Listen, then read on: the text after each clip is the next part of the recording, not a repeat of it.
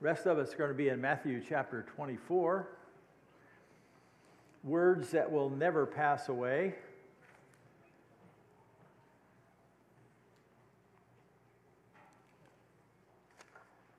One day back in 1988, I know that's really a long time for some of you. I went out to the mailbox at our church to get the mail for the church. And I pulled out a little package, and inside of that package was a, a special book. And um, I just want you to know I saved it, and I have it here today. This is a very interesting book. Um, actually, this is two books. So it's like, uh, you know, pastors love free books, and so this is like two books in one. Um, on, on one side is uh, the title On Borrowed Time, and it deals with Bible dates. And it especially focuses on the date uh, for Daniel's 70 weeks. Remember, we talked about that back on Daniel 9, verses 20 through 27, just a few weeks back. And then it focuses on the Battle of Armageddon uh, in the book of Revelation. It has a time for it. And then it has um, the subject of the millennium, referring to the millennial kingdom in Revelation chapter 20. So uh, that's, that, uh, that's you know, really cool that you have that information way back in 1988. But if you turn the book over, there's another book, and it's called 88 Reasons Why the Rapture Will Be in 1988. Now, some of you have heard of this book because uh, it really started um, an, an, amazing thing. Um, so, the writer of the book, now, one of the other cool things about this book is that the man's name is uh, Edgar C. Whisenant. Um, if you hold the book this way, his name is spelled one way. If you turn it over, his name is spelled a different way, which you know shows a really classy publishing house. But the date he picked was September 11th, 12th, or 13th of 1988, Rosh Hashanah. Um, and those are the dates for the Feast of the Trumpets from the Old Testament, and it would begin traditionally the Jewish New Year. Um, he predicted in this book three different raptures. Now, rapture is that term that refers to Jesus coming back in the air and taking his people up to be with him. Jesus coming in the clouds and taking uh, his people. Now, by the way, I, I think that's distinctly different than Jesus coming and coming to the earth, which is the second coming of Christ. Now, you don't have to worry about today because later on, not, not all of it today, but we will address some of these things in the future. This, uh, so the first rapture, 1988. The second rapture, he said, will be in the middle of Daniel's 70th week. In other words, in the middle of the seven year period of tribulation, three and a half years in. And the date for that was March 12, 1992. And then he had a third rapture that was to occur on Rosh Hashanah, 1995. Well, he didn't get right on the rapture in 1988, so he published another book in 1989 called The Final Shout Rapture Report 1989, and so he picked 1989 as the year for the rapture. Now, he had a little setback after that until 1993 when he published 23 reasons why the pre tribulational rapture will be on Rosh Hashanah 1993. He quickly followed that book with another book, and now the Earth's destruction by fire, specifically a nuclear bomb, um, in 1994. Now, he's probably a good man. He knows a lot of scripture. There's a lot of scripture that I can agree with, but sometimes Christians look really silly by what they say and what they do. Jesus said, No one would know the hour. And yet, this guy thought maybe he had it figured out. Um, Jesus said, No one would know the day nor hour. These are words that will never pass away. We come to our passage today, and I'm just going to read the whole passage for us. Matthew 24, beginning with verse 32, we'll go to 44. Matthew 24. And here's what Jesus says He says, Now learn this lesson from the fig tree. As soon as its twigs get tender and its leaves come out, you know that summer is near. Even so, when you see all these things, you know that it is near, right at the door. Truly, I tell you, this generation will certainly not pass away until all these things have happened. Heaven and earth will pass away, but my words will never pass away. But about the day or hour, no one knows, not even the angels in heaven, nor the Son, but only the Father. As it was in the days of Noah, so it will be at the coming of the Son of Man. For in the days before the flood, people were eating and drinking, marrying and giving in marriage, up to the day Noah entered the ark. And they knew nothing about what would happen until the flood came and took them all away. That is how it will be at the coming of the Son of Man. Two men will be in the field, one will be taken, the other left. Two women will be grinding with a handmill, one will be taken, the other left. Therefore, keep watch because you do not know the day your Lord will come. But understand this if the owner of the house had known at what time of night the thief was coming, he would have kept watch and would, have let his would not have let his house be broken into. So you also must be ready because the Son of Man will come at an hour when you do not expect him. Although there are some people who have thought they had a good idea when when to expect him. So, the lesson of the fig tree, verses 32 through 35, and first we have the fig tree advice. Jesus does give us information. We don't know the day or the hour, but he does give us information about uh, what, what it will be like in these end times. Verse 32 Now learn this lesson from the fig tree. So he tells this little short parable, and here it is. As soon as its twigs get tender and leaves come out, you know that summer is near. Fig trees were very common in Israel, and his audience certainly understood what he was talking about. And it's fairly simple. We see the same kinds of things here. After, after winter, um, th- this is true of many different trees. After winter, there brings renewal to plant life, like a tree. And First, you might see buds and you might see new twigs and you not, might see leaves and you might even see blossoms. But when you see these things beginning, Jesus is saying there's a parallel. In the first century culture, they understood summer is near. There's this growth season. And Jesus saying there's a parallel here to uh, these events at the end of the age. Verse 33 Even so, when you see all these things, you know that it is near, right at the door. Um, what's Jesus talking about? All these things. Now, a quick aside here. When it comes to a passage like this, there's a lot of good people who have different views. There are a lot of godly people who have different views about this. I'm okay with that. I'm going to share the, my best understanding of how these events unfold in Matthew 24. So, what is Jesus talking about here? All these things. Well, if we go back to the context of Matthew 24, focusing on verses 3 through 28, he's saying there will be many false teachers who deceive people in the name of Jesus. There will be many false messiahs, people who claim to be God's special servant, the Messiah, the Christ. There will be wars and rumors of wars.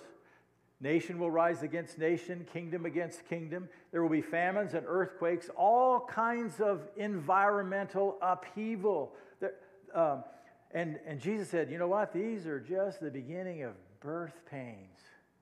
And as the time grows closer, we might expect that these contractions will get closer together and more intense as we come closer. Believers will be persecuted and put to death. Christians will be hated by many nations. Many who call them Christ followers will turn away from Christ. Uh, the love of many will grow cold. Believers will have to hold fast and persevere to the end.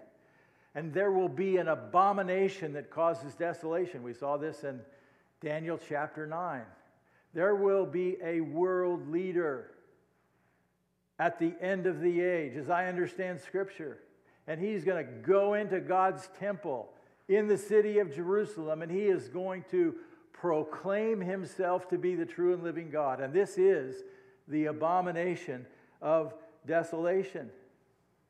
It will be a dreadful time, worse than any before in history, and the gospel will be proclaimed to all the world in the midst of all of this stuff. Verse 34, Jesus said, Truly I tell you, this generation, which generation? This generation will certainly not pass away until all these things have happened. These things must happen, Jesus said. And who is this generation? Is it the disciples? Because he, that's who he's talking to. That seems logical, doesn't it? And most of those disciples did experience the destruction of Jerusalem in 70 AD when he talked about the temple, that all these stones would be, they would be basically destroyed. The temple would be destroyed. And it happened in 70 AD. But is it to that generation that Jesus refers? Well, that's not all the things that would happen. Specifically, he referred to Daniel's prophecy. Has that happened? Personally, I don't think it's happened. Where there is a world leader who goes into the temple, there was a world leader before Jesus who did something like that. It hasn't happened yet. It is yet future. It is, remember, he said, Daniel, I'm going to, I give your people and your city the people of Israel 70 weeks in the context of years, because that's what Daniel had been praying about the 70 years, referring to Jeremiah's prophecy. And, and Gabriel comes back. You've been given 70 weeks of years. There's going to be a seven year period. There's going to be a decree to rebuild the city of Jerusalem. There's going to be another 62 week period. And then Messiah will appear. And then the Messiah will be cut off. That has already happened. But there is still one seven year time period left. That's what Jesus is referring to. This is the generation the generation of Daniel's 70th week, or we might say the generation of the tribulation that um, Jesus is referring to. Verse 35, we have the certainty of Jesus' words Heaven and earth will pass away, but my words will never pass away. Now, this is a powerful statement of Jesus, and it's just an, it's, it's an easy one just to fly over. What you think about this can change your life. How you view this says a whole lot about your faith. Heaven and earth will pass away, but my words will never pass away. Jesus was God's spokesman. He was the spokesman. If we go back to Deuteronomy, I'm going to camp on this a minute, so hang in there. Deuteronomy chapter 18, verse 15. These are Moses' words to Israel. And he said, The Lord your God will raise up for you a prophet like me from among you, from your fellow Israelites. So there's going to be this prophet. He's going to be a Jewish man, and he's going to be like Moses. Now, Moses wasn't an ordinary kind of prophet, he was a big dog prophet, he was a deliverer. God gave Moses the law of Israel, it was the constitution of the nation of Israel. And Moses said to, his, to, to God's people, you must listen to him. Because when he comes, he's going to present his kingdom. You must listen to him. And then uh, in Deuteronomy 18, verses 18 and 19, God's words to Moses. Now, God speaks to Moses kind of like on, a, a, an aside. And, and God says, I will raise up for them a prophet like you, Moses, from among their fellow Israelites, and I will put my words into his mouth. This would be a prophet of all prophets. He's way above the major prophets. And God reiterates to Moses his plan for this future spokesman. God will put his words in his mouth. He will speak the Father's words. How many times in the Gospels did Jesus say he only did what the Father told him? He will tell them everything I command them. This is going to be his job. I myself will call into account anyone who does not listen to my words that the prophet speaks in my name. God promised to hold all the people that hear the words of this prophet. If they do, if they do not listen, God will hold them accountable. Jesus said this in John 8 31 and 32, he says, If you hold to my teaching, you are really my disciples. And I have a little preference here to the older versions of the New Testament, even the older NIV 1984 version. If you continue in my word, New American Standard Version, if you continue in my word, you are really my disciples. Now, Teaching is a good translation, but teaching sort of sounds like if you continue in my good ideas, the things that I like to teach. No, he's saying if you continue in my word, because his word is God's word. If you continue in my word, God's word, if you hold fast to my word, if you follow it and live by it, you are my genuine disciples. Then you will know the truth, and the truth will set you free. Jesus is saying there's really a high correlation between knowing the, knowing the truth and being set free. But it comes from following Jesus' words, it comes from obedience. You know more through obedience and have the opportunity to be set free through knowing God's word and following it, not just having head knowledge, not just being smarter sinners. You will know the truth, and the truth will set you free. Free from being controlled by sin, free from being controlled by an addiction, free from being controlled by what others think of you, free from being controlled of worry. Obedience builds a spiritual muscle to overcome hard things. In John 14, 15, Jesus also said, If you love me, keep my commands. If you love me, keep my commands. Follow what I teach, follow what I say. And we demonstrate our love for Jesus not by our feelings as much as our obedience. It's really the issue of faith. Jesus said his words would not pass away, they are still in play today. His words are not going to pass away. And it's about trusting his word, it's about trusting him. It's about living by faith. If you continue in my word, you're going to know the truth, and the truth will set you free.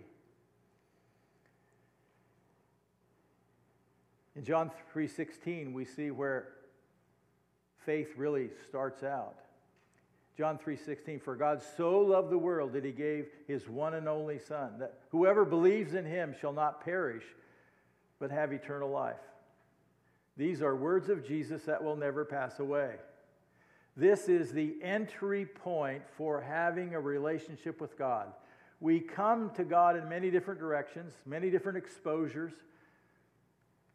studying, uh, whether it's through friends or church or a Bible study or some kind of events or some interest in the Bible.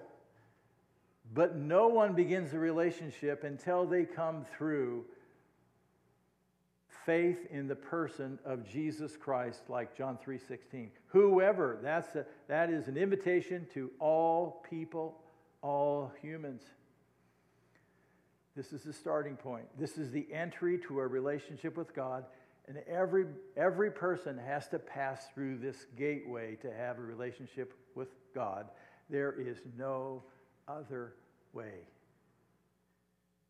Romans 3:23 says, "All have sinned." That means I'm a sinner. It means every person, every human ever born is a sinner. And there are consequences that go with that. For the wages of sin is death. And Paul was talking about spiritual death, eternal separation from God. Jesus called it hell. Those are the consequences for sin. But the good news is, is that God provided a way. Romans 5 8, but God demonstrated his own love for us in this while we were still sinners, Christ died for us. He took our place, he stepped in, he was our substitute. He died in our place. And God has one requirement, and that's to believe in Jesus, to place our faith, to put our trust in the person of Jesus. Many of you here have made that decision. There may be some, some here who haven't. This is how we begin a relationship with God. Hebrews 11, 6 says, And without faith, it's impossible to please God because anyone who comes to him must believe that he exists and that he rewards those who earnestly seek him. And if we earnestly seek him, we find that Jesus is the only way. And that if we follow him, we'll know the truth, and the truth will set us free. This is true of our salvation. Without faith, it's impossible to please God, and it's true of our every, everyday experience in walking with God. If you trust God, you obey God. If you trust God's word, you obey God's word. The point is, is that Jesus' words will never pass away, and how we approach this makes all the difference in the world verses 36 through 44, the call to be ready. When, all, when will these things take place? That's the question. This was the disciples' question way back in the beginning. In verse 36, Jesus said, But about the day or hour, no one knows, not even the angels in heaven, nor the Son, but only the Father. Some people just think if they study hard enough, they can figure it out or if they have a hunch, they can know, have a good idea when Jesus is going to return. Some people even write books about the date, and there are a lot of different books out there that have been written throughout history. Just before Jesus returned to heaven, in Acts chapter 1, he had already been crucified, he had already been raised from the dead.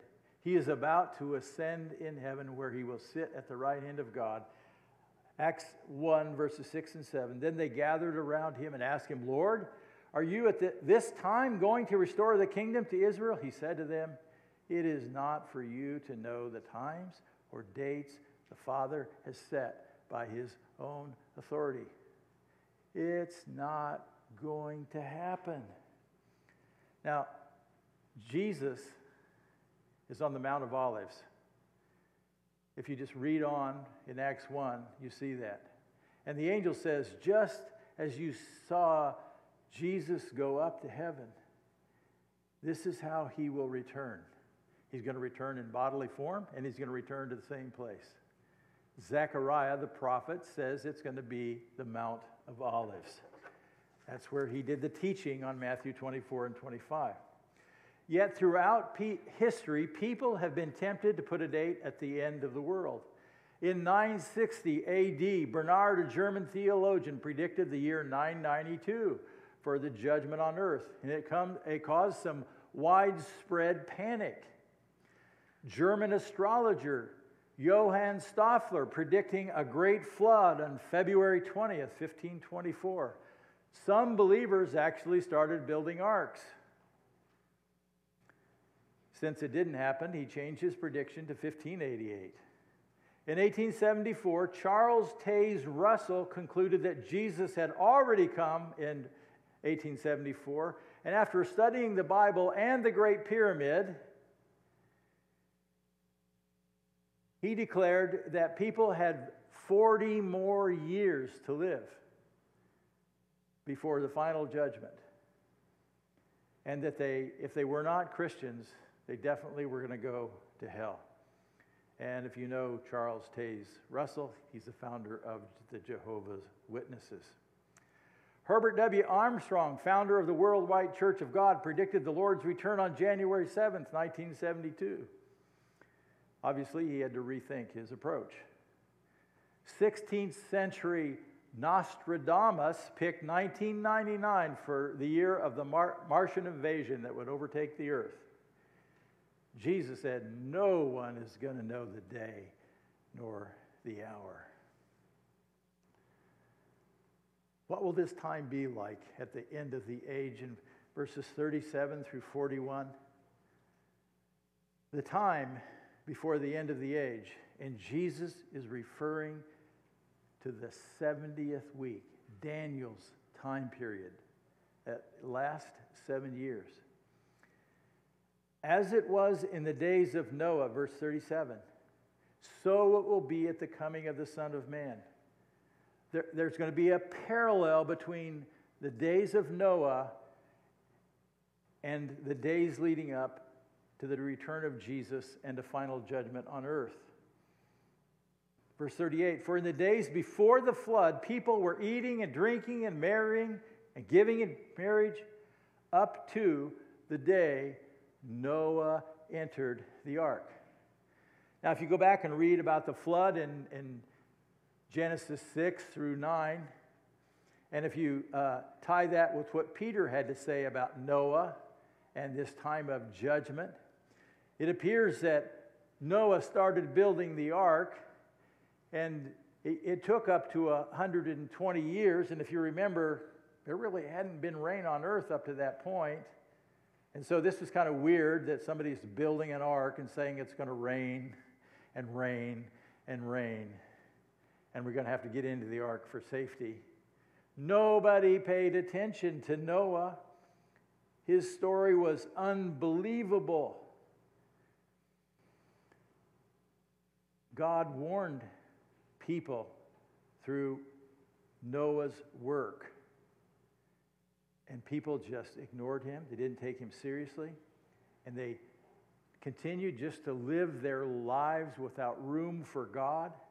You know, work during the week and party on the weekends, life as usual, right until the time that Noah closed the door. And they knew nothing about what would happen until the flood came and took them all away. Noah invited people. They thought it was silly. When the flood came, they were surprised. Totally surprised. They were shocked. The flood came, and all of them were taken in judgment, just like God had said. That's how it's going to be at the coming of the Son of Man. What is he referring to? The flood came and took them all away, not to safety not inside the ark. God took them all the way in judgment. That's how it's going to be. Um, now, it continues in verse 40 two men will be in the field, one will be taken, the other left. Two, two women will be grinding with a handmill, one will be taken, the other left. Is, these were common sights in first century Israel, of people working. One will be taken, the other left. What does that refer to? Some people look for the rapture here. In the 1970s, there was a Christian movie called The Thief in the Night, and I remember going to it as a non Christian. One will be taken, another will be left, and they were saying one will be taken in the rapture. I don't think that's what Jesus is talking about here. In the flood, they were taken in judgment, not taken inside the ark. They already shut the door. Noah's already inside. They were taken in judgment. One was taken in judgment. The angels came and took them in judgment. And others were left to live and enter the kingdom of God on earth with Jesus in his kingdom. Now, I said earlier there are people who have different views on this. And, you know, if you have a different view, it's not going to hurt my feelings. The point is do you have a biblical view? Have you thought this through? What does Scripture say?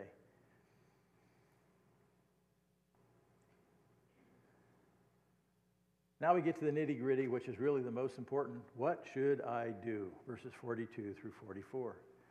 And simple answer just do what Jesus said. Just do what Jesus said. First, he said, Keep watch, verses 42 and 43. Therefore, keep watch because you don't know on what day the Lord will come. Now, we've, we've talked about how Jesus is referring to that generation at the, the end of the age. And now, what we come to is for all people of all time to keep watch. Because that is true for all people. Keep watch because you do not know the day or hour the Lord will come. Now, one of the things, you know, I'm just going to do a little aside here on the rapture. We're going to come back to it in a, in a few weeks. The scripture has not revealed this concept yet. It's going to come with the Apostle Paul later. So I, I think Jesus has room for this concept here that it's going to be in the end of the age, but he is not the one that's going to reveal it yet. That's my perspective. Um,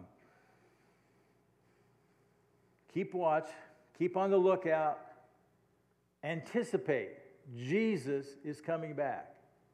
Today could be that day. Verse 43 But understand this if the owner of the house had known what time of night the thief was coming, he would have kept watch and would not have let his house be broken into. The point is kind of simple here.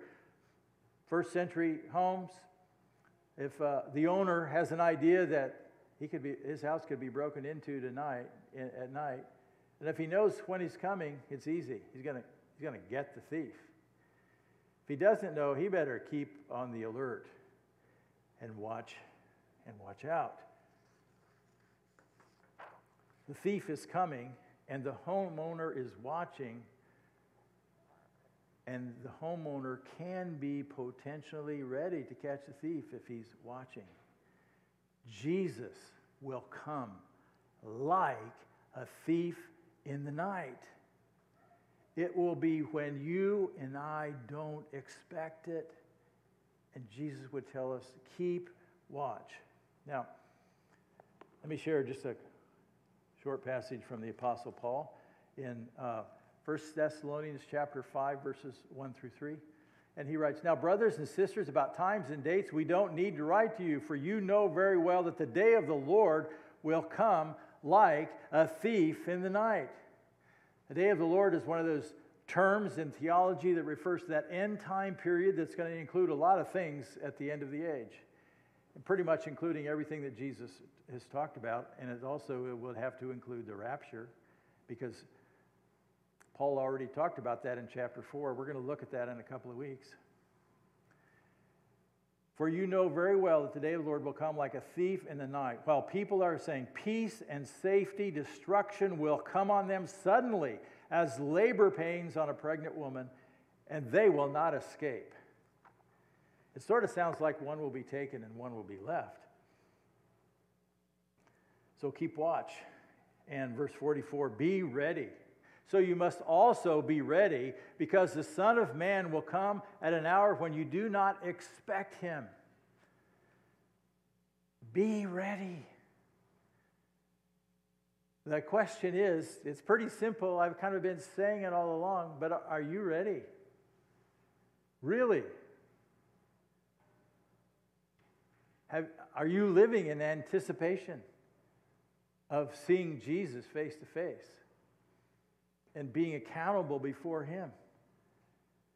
So, How can I be ready? Well, the answer it would be keep your priorities in order. So this could be kind of a little self-check here. Uh, allow me to make some suggestions about priorities. First, start with your relationship with God as the number one priority.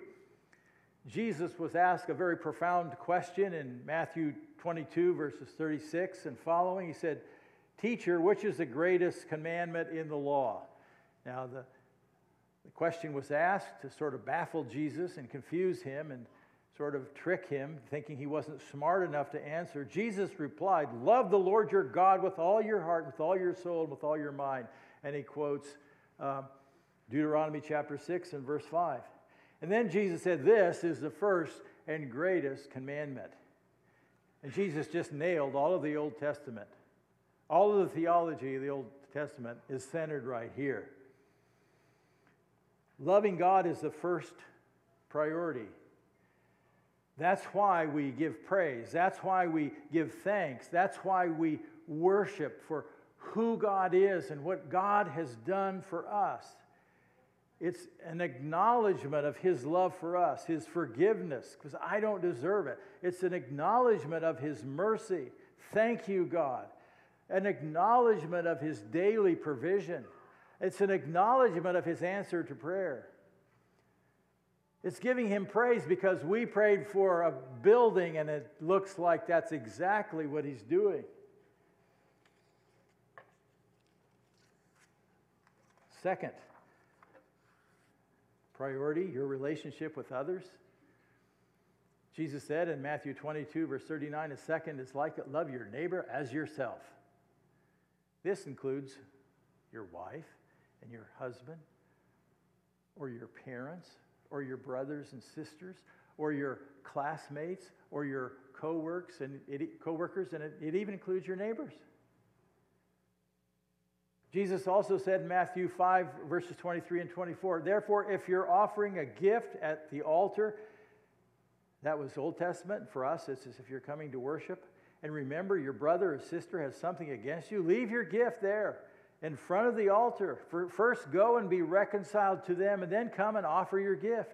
Because the priority is reconciliation before going through the motions of worship. If, you if there is an issue between you and someone else, that that you uh, can initiate a reconciliation. Now, not every person wants to reconcile if they've been in conflict with you, but as far as it depends on you, you be at peace with all men. Jesus also said in Matthew 5, verses 43 and 44, You've heard that it was said, Love your neighbor and hate your enemy. But I tell you, oh no, love your enemies and pray for those who persecute you. This one's a lot harder, isn't it? But it's the way of Jesus. It is not the way of our world. Jesus said, Love your enemies. Even if those people don't like you, even if you don't like them, even if they drive you crazy. Grudges are the secular mindset, it's not the way of Jesus. Thirdly, your relationship with your church family and other believers, John 13, 34 and 35. A new command I give you love one another as I have loved you, so you must love one another. And here's the strategy for evangelism by this everyone will know that you are my disciples by the way you treat each other, if you love one another. You're going to shine, and people are going to see what God is like and what Jesus is like. And this refers to a sacrificial love that is others centered, and it's not what's in it for me. This is a kind of love that God has for us. It's an unconditional love, it is not necessarily a convenient love. And it's only possible when God's love flows through us. You see, I have to be in that right relationship because I don't have the energy of strength and I wear out and I get tired and I fail. But when I'm walking in the power of the Holy Spirit, God's love can come through me and give me strength, give me energy to love other people. Lastly, last priority your money and your stuff. And sometimes this gets placed as number one, doesn't it? Takes so much energy to keep up with our money and our stuff. Matthew 6:33.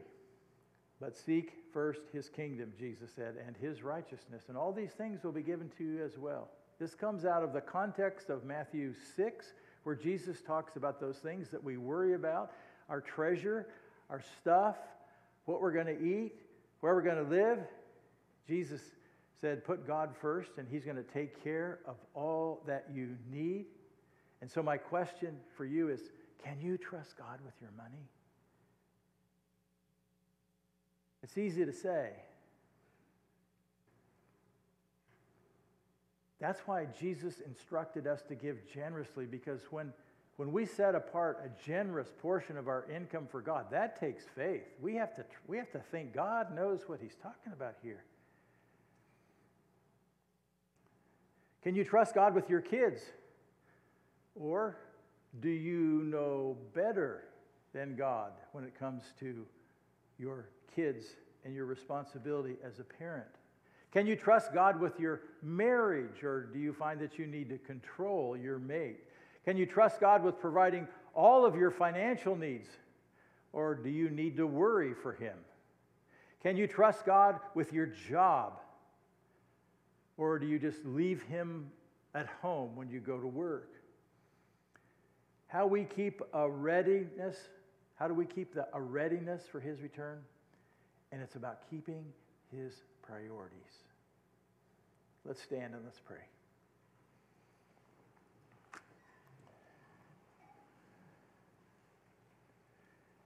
Gracious God, I just want to thank you for your word and the words of Jesus today. I thank you that we can trust them. And I confess that at times that things are hard to understand. And yet, um, you want us to have discernment. You want us to search. We, you want us to seek. You want us to seek guidance from the Holy Spirit. And you want us to be followers of Jesus in obedience. Give us wisdom when it comes to understanding Scripture. Help us to get to know you better. Help us with our priorities. Help us first and foremost to love you and to demonstrate our love by the way we live. Help us to be re- ready when you return. For Jesus' sake, amen.